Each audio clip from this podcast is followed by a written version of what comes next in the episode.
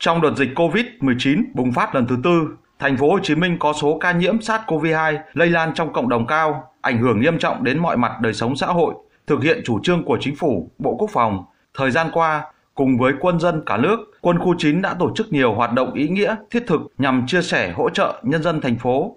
Tính đến nay, quân khu 9 đã hỗ trợ thành phố Hồ Chí Minh gần 200 tấn gạo, 75 tấn thịt cá, 1 tấn cá khô, 217 tấn rau củ quả và nhu yếu phẩm các loại trị giá trên 45 tỷ đồng. Ngoài ra, quân khu 9 còn tăng cường 15 xe cứu thương và 32 cán bộ bác sĩ điều dưỡng phòng chống dịch được cấp ủy chính quyền, địa phương và nhân dân ghi nhận đánh giá cao. Tại buổi lễ xuất quân đợt này, Bộ Tư lệnh Quân khu 9 tiếp tục tặng 50 tấn rau củ quả, 50.000 quả trứng thu mua của bà con tại các tỉnh, thành phố, khu vực đồng bằng sông Cửu Long trị giá trên 550 triệu đồng. Phát biểu tại buổi lễ xuất quân, Thiếu tướng Nguyễn Minh Triều, Phó Tư lệnh Quân khu, trưởng Ban chỉ đạo phòng chống dịch COVID-19 Quân khu 9 khẳng định Đợt xuất quân là hoạt động mang ý nghĩa sâu sắc, thể hiện tinh thần tương thân tương ái, tình đoàn kết gắn bó quân dân, là tấm lòng của cán bộ, chiến sĩ quân khu hướng về nhân dân thành phố Hồ Chí Minh thân yêu. Thiếu tướng Nguyễn Minh Triều, Phó Tư lệnh Quân khu 9 yêu cầu lực lượng thực hiện nhiệm vụ vận chuyển phải luôn phát huy tinh thần trách nhiệm, không ngại khó ngại khổ, tận tâm, tận lực, phối hợp chặt chẽ với các cấp,